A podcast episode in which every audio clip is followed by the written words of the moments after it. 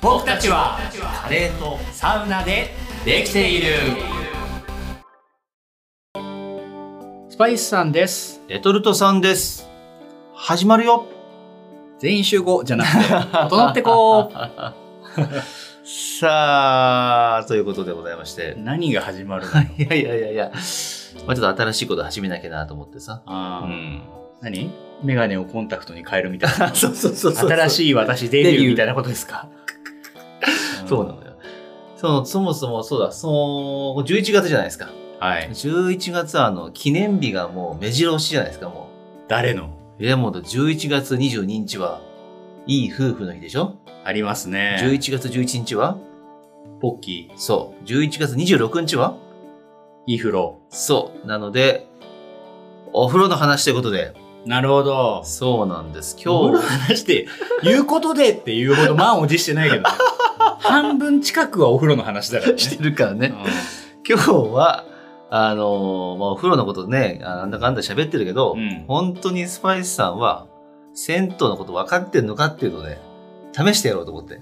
いやー、分かってないとは言わないけど、うん。あんまり知らないだろうね。あなたはどこまで知ってる銭湯クイズ急に始めた。 あ、戦闘クイズ。 そうなんですよ。あまあなね、こう日頃何気なく通ってるこう日本人の体と心のね、よりどころ。ーなるほど。銭湯こちらについて、まあ、改めて知っていただくことで、うんまあ、銭湯への感謝と、まあ、理解を深めてもらおうと戦闘クイズ。老舗の方かないやそうそうそうあ熱湯、あちあちあちになっちゃう感じかな、このクイズもじゃあ、熱湯で。大体ね肌が真っ赤っかになるからね銭湯なるほどはということであの5問作ってきましてあら、そうであのなんとなくいい感じに当たったら豪華景品をプレゼント っていういい感じに当たったなって。あんまそれで決めてないのああまあこれがこうっていう答えじゃないものもあるってことですね。まああるある少しこうそうそうふんわりしたものもあることと。わもあるんでねあーわかりましたうん総合評価でかりま行きしたいかなと思ってます。第1問。はい。これがね、お風呂の起源た。でおごーざいます。このお風呂の起源っていうのは結構諸説あるので、はいここはちょっと一つ、あの、日本のですね、公衆浴場史っていうのがございまして、はい。これ全国公衆浴場環境衛生あの業組合連合会です ね、ちゃんと言う言えなかったけど、まあ、なんとなく分かったからいいや。こういう団体さんがね、あの、作ってる、あの、お風呂の歴史ってありまして、はい。そこで出ている入浴第1号。あーこれは何時代でしょうかという問題です。時代3択です。はい。 1、縄文時代。2、平安時代。結構古いんだな。 3、戦国時代。さあ、お考えください。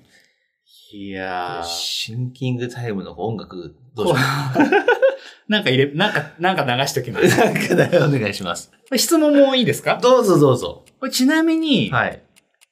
お風呂っていう、こう、形になったことを想像していいんですか要するに、川で水浴びとかは入んないんですかああー、それいい質問です ね。もちろんこの公衆浴場史の中にですね、うん文献として残っていて、はい。あ、これはちゃんと入浴が行われているんだなっていうのが分かっている。うん。ということなので、ちゃんと施設として整っている状態です。あもう、この時に、この人が、あの、これをしたから、お風呂に入ったっていうのが分かるようなー。ええものが一応残っている。えー、それは、いいですか早くも。どうぞ。戦国時代じゃないですかで、はい。 おなら出た。ブ正解は、ー出たよ。 2、平安時代と。あー、まあ、ということで平安か戦国かだろうなとは思ったけど、縄文はね、縄文はちょっとまた施設というほどではないで難すしいよよね。ね。。だけど、あの、縄文時代に、あの、実はその、世界ではね、うん。あったらしいんですよ。世界はあるだろうね。うん、そう、んで。ちなみにこの平安時代は、奈良の大仏を作ったうん。聖武天皇、はい。こちらの奥様うん。ですね、光明皇后さんが、恵まれない人々1000人のために、お寺でお風呂に入れてあげたというですね、記載が残っていると。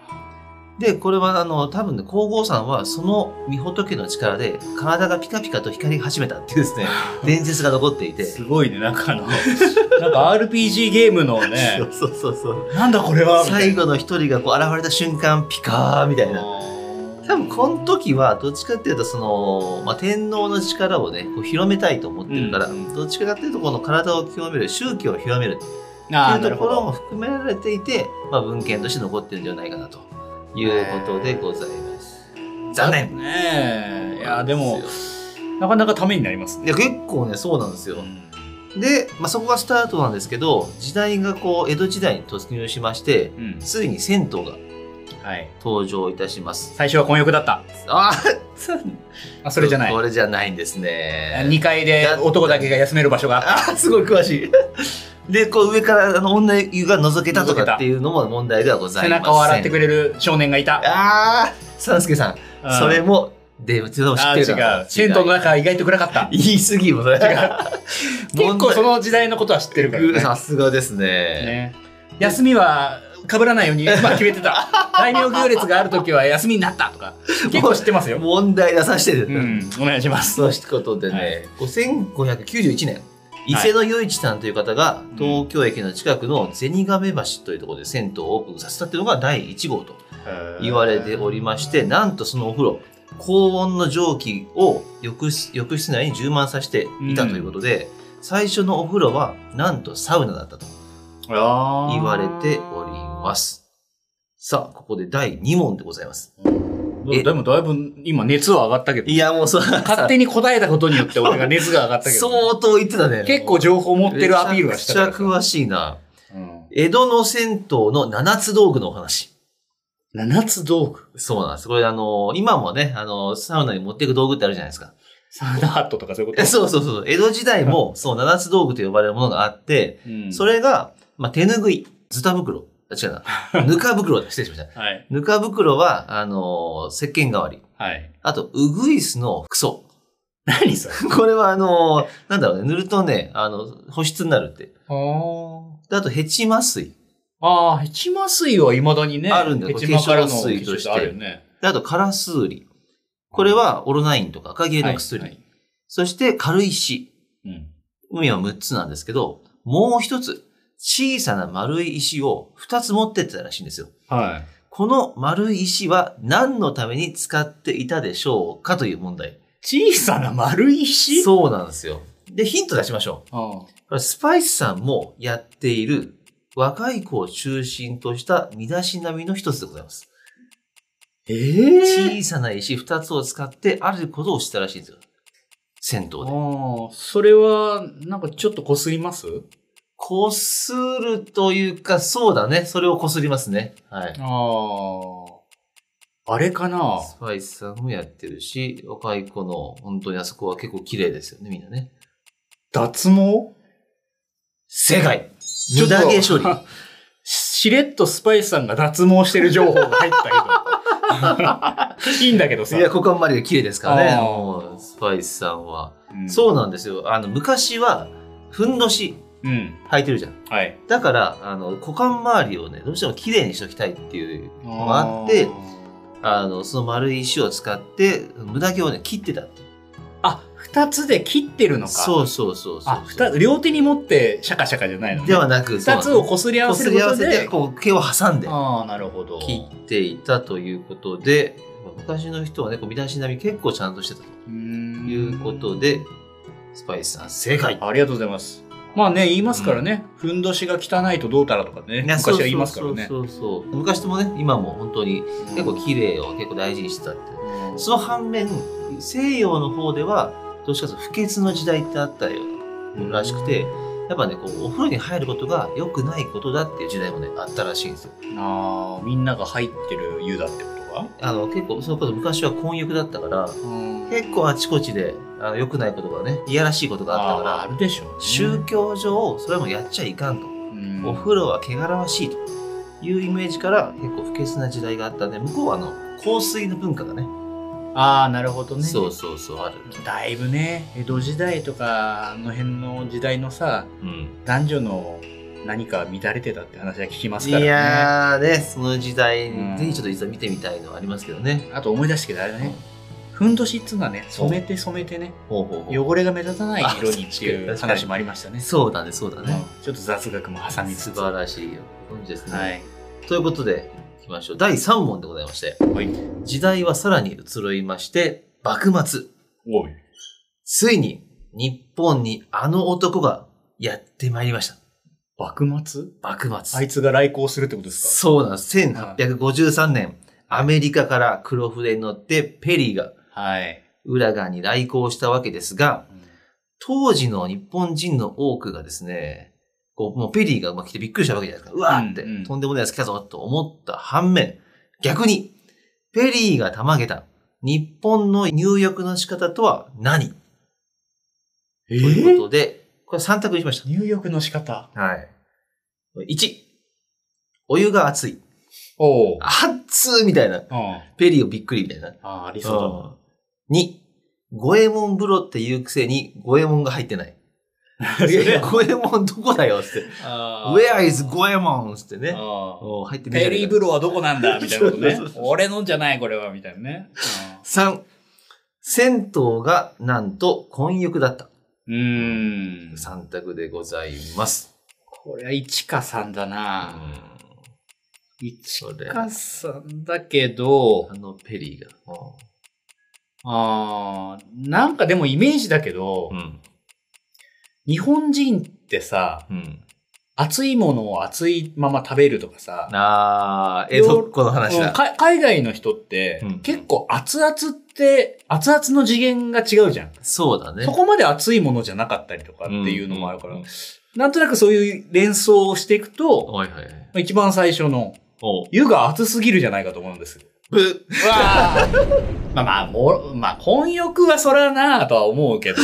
ということで、さっき、さっき話出ちゃったからね。あーうん3番の、えー銭湯がなんと混浴だったということうで、んまあ、当時は結構普通に男女の混浴の銭湯があったり、まあ、なんならあの服を着るのがもう暑いから、うん家近いしそのまま帰っちゃうっていうね、うんすっぱだかのまま帰宅するって方も割とオそうねープンな環境だったとあいうことで、まあ外国人の方々はですねもうえらくびっくりされたと、ーそらそうだわな。うんいうことでございまして。確かに今回の問題はあれだわ。うん俺が銭湯を知ってたがゆえに、あー俺としては、スパイさんとしては当たり前に、いや、混浴だったでしょって思ってるから、うんそこを驚きとして捉えられなかったっていうね。あーこう混浴はね知ってたことのこう貧乏感が。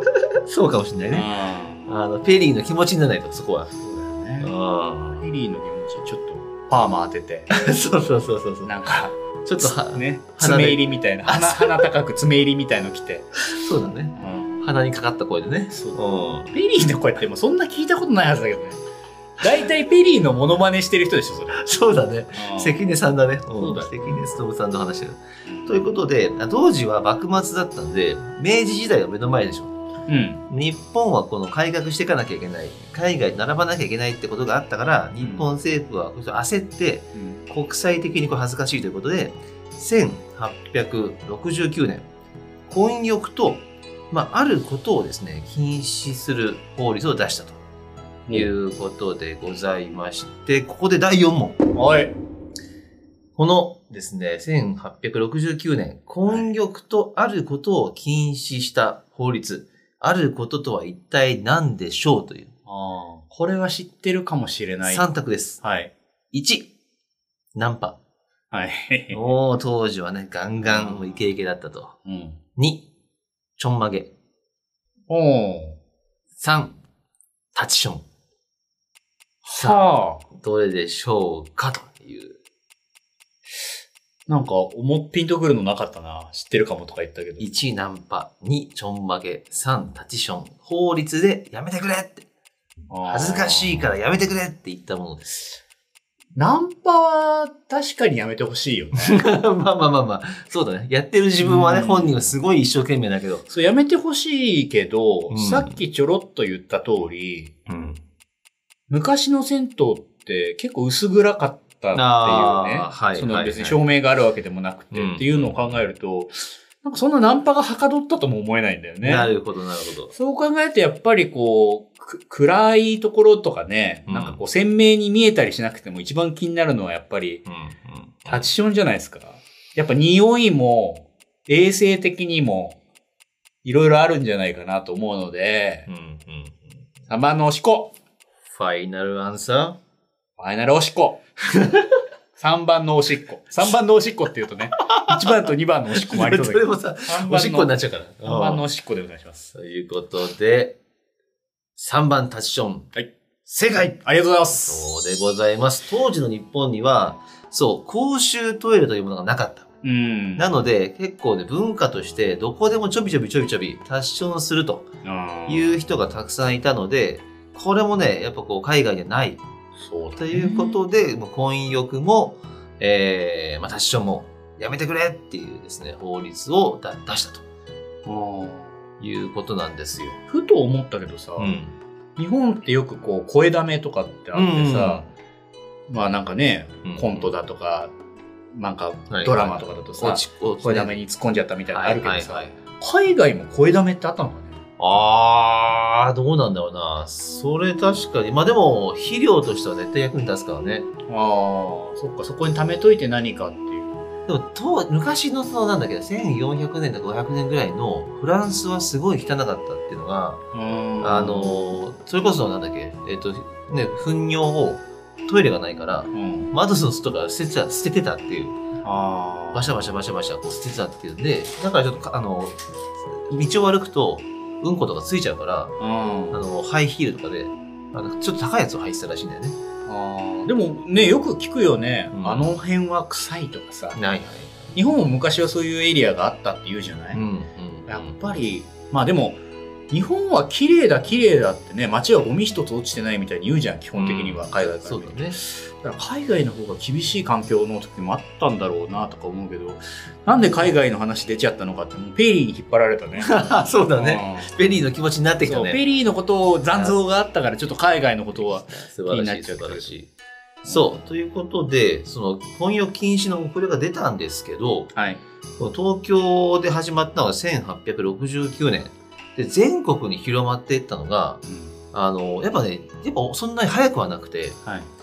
で、秋田県にたどり着いたのが、そっから約ね、3、40年経った1900年。婚欲が。そう。やめだにようやくややめてくださいってなったぐらいなので、やっぱね、地方によっては、婚浴文化っていうのは残り続けたと。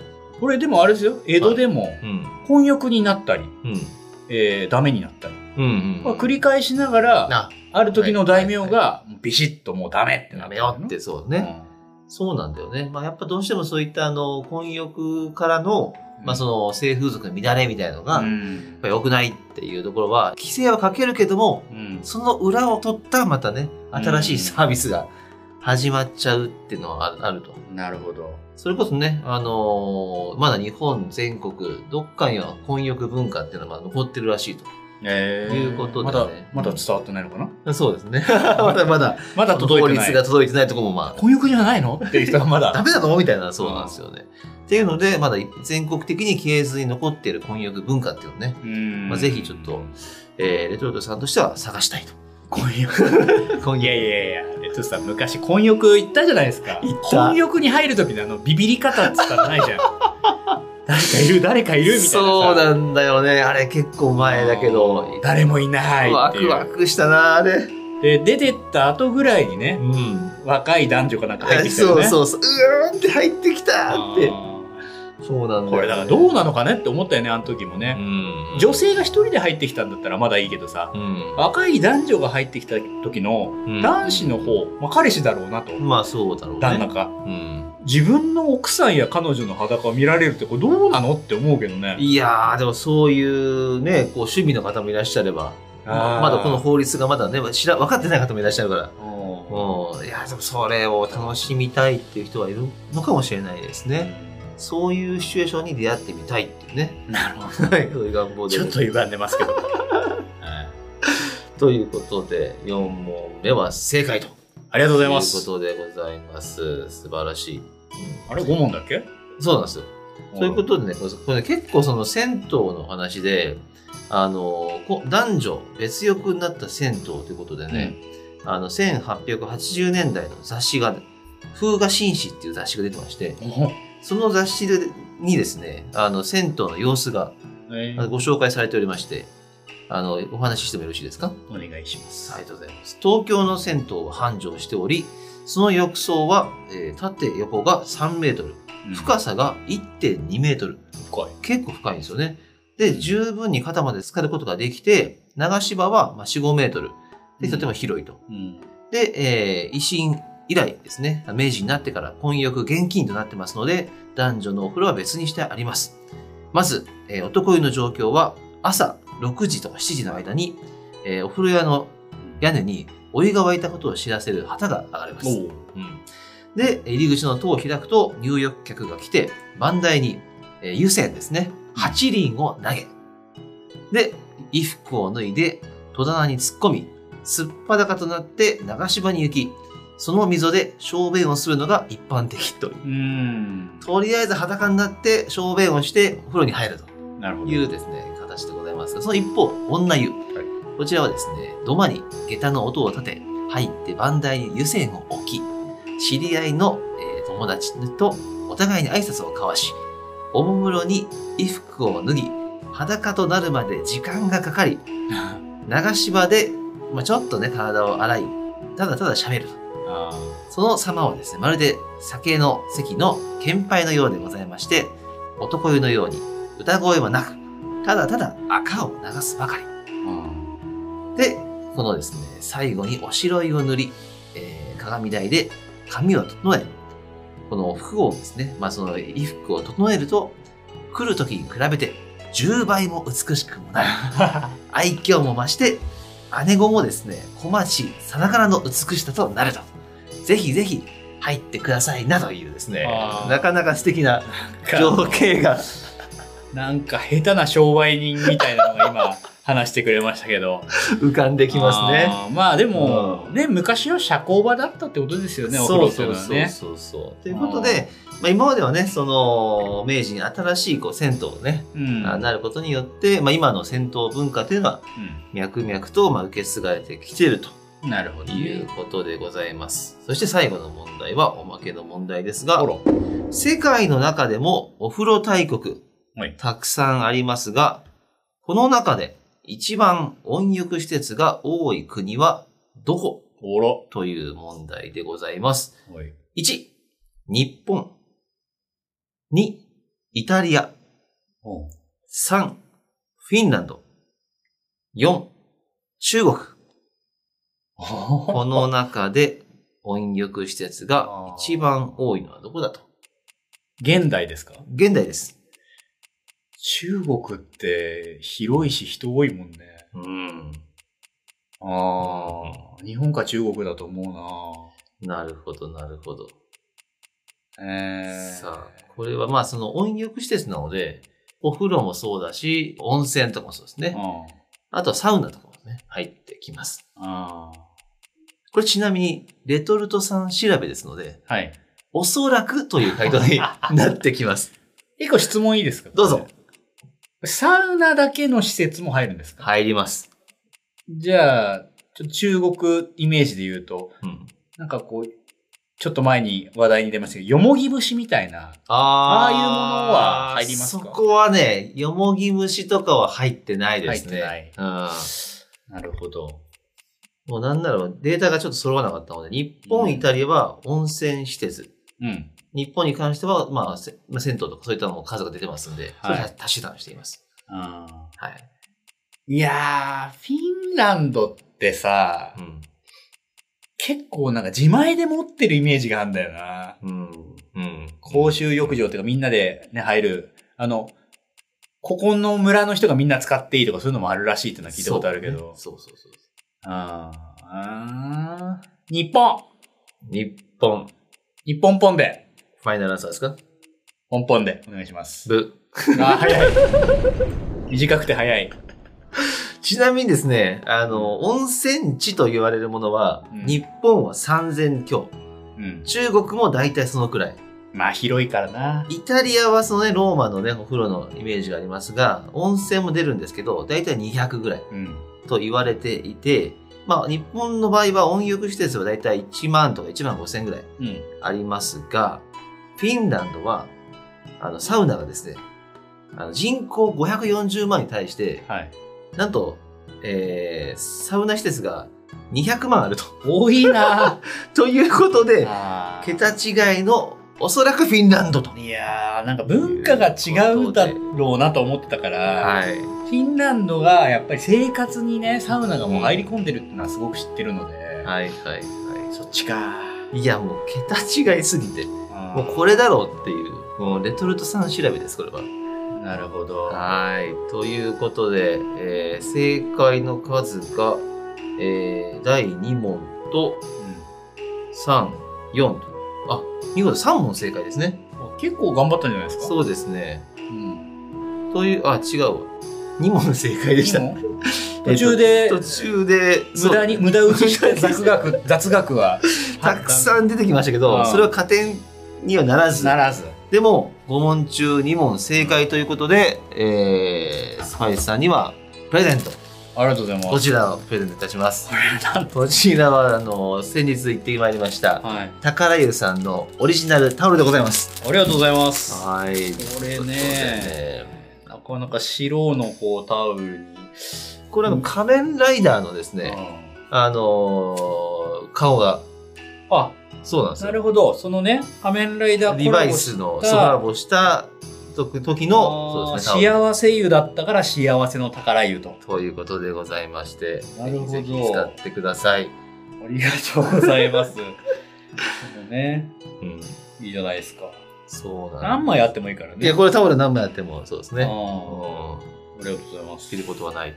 ということで、は第1回、あなたはどこまで知ってる戦闘クイズとはい。いうことで、いかがだったでしょうかいやー、そうですね。うんあのーこれピンポイントでやっぱり答えにたどり着いていなくても、ん。半分ぐらいの問題やっぱり、ああ、そういうのあるよねって、うん。ピンとくるものがね、そうだよなんかあね。ったので、詳しかったね。意外とこう、特に江戸のうん戦闘事情は結構見てたんで、 うん、 そうだね。なんで江戸だけそんな詳しかったの、うん、なんかね、YouTube でやたら出てく るんだよ。江戸の人の暮らしが。はいはいはい、うはい。んなんで、まあ、ちょっと今後またあったら、うん。ちょっと勉強しときたいなと思う。いや、そうだね。これ結構ね、奥深いね、こう。戦深いね闘学っていうのは。戦闘学うん。 いや、あるんです、なんか戦闘学。あこれね、またあの、歴史のですね、庶民文化研究家の町田忍さんが、あ。庶民文化研究家って何よい、や、そうなんです。この、この町田、町田忍さんはかなりね、深いんじゃないかと。あどんどんどんどんちょっと探っていきたいなと思って60センチの水風呂ぐらい深いな。 ンそうですね。あどこだっけ、それ。え堀田湯もそうだ堀田し湯はそうだ、いくつかありますよ、150、160ぐらいの水風呂は。この辺はぜひぜひちょっとね、うんあの、掘っていきたいと思います。堀田湯だけにね。ね。今日ですね、あの、そう宝井さんのプレゼントというか、タオルをね、持ってきましたけども、はい。これじゃあ、あのー宝湯さんのね、ポストカードとシールもちょっと買ってきたんですよ。うん。これあのー欲しいとね、はい。いう方がリスナー に、もし、いらっしゃれば、そうだねう。ん、DM で、これちょっと思ったのよ。DM で、そうさっきさ、うん送れるんじゃないって思ったけどさ、うん。結果的になんか我々の住所がバレますよね。あその問題ある な。あ、あるな、確かに。まあ、そこはちょっとなんかね、架空のとこから出すみたいなね。うん。なんかやり方あるでしょあるでしょ、あるでしょ。うん全然全然あるでしょ、そんなの。はいまあ、欲い。しい方は、はい。えーお名前、ご住所、はい。えー電話番号も一応必要なのかな。必要ですね。うん。あの、明記の上、DM で。はい、いただけると。これどうしますサインとか書きますかサインなんかないよ。考えた方がいいの、スパイスさん。レトルトさんですあよ。あったらね、あとであサインをつけてはい。お送りしたいと思いますのでも。ちろん、あの、これ、うんあの、ね、このプレゼントをお送りする以外には、はいあの、情報は使えませんし、削除しますので、あごも安ちろん心ねください。はい。悪いことには使えませんからはね。い。はい。ぜひぜひ、あのご応募いただければとはい。思います。ういということで、えー、この辺でね、はい あのー戦闘クイズを。楽しかったな、これ。うんああ、よかったよかった。皆さんから戦闘クイズいただいてもいいですよ。ああ、そうだね。うんもう私の考える戦闘クイズね、コメントいただければと思いますし、ぜひフォローとかね、はい。えーいただければと思います。よはい。応援お願いしろましす。くお願いします。ということで、えー最後に、えースパイスさんからですね、おすすめのはいカレーについてお話しいただきたいと思います。今回紹介するのは東京神田駅から徒歩7分ほどのところにあるビリヤニ大沢ビリヤニって何という方のために説明するとインドやその周辺諸国で食べられているスパイスとお肉の炊き込みご飯ですパエリア松茸ご飯と並び世界三大炊き込みご飯の一つと称されています店主の大沢さんのモットーはただただ究極に美味しいビリヤニを作りそれを食べてもらいたいとシンプル約5時間かけて作られるビリヤニはバスマティライスの香りスパイスの刺激マトンのコク素晴らしいハーモニーさらにそこに徹底的に温度管理されたマイナス1度のコーラが最高の相方にぜひ大沢さんのビリヤニとの向き合いを見に行ってほしいああ食べたい僕歴。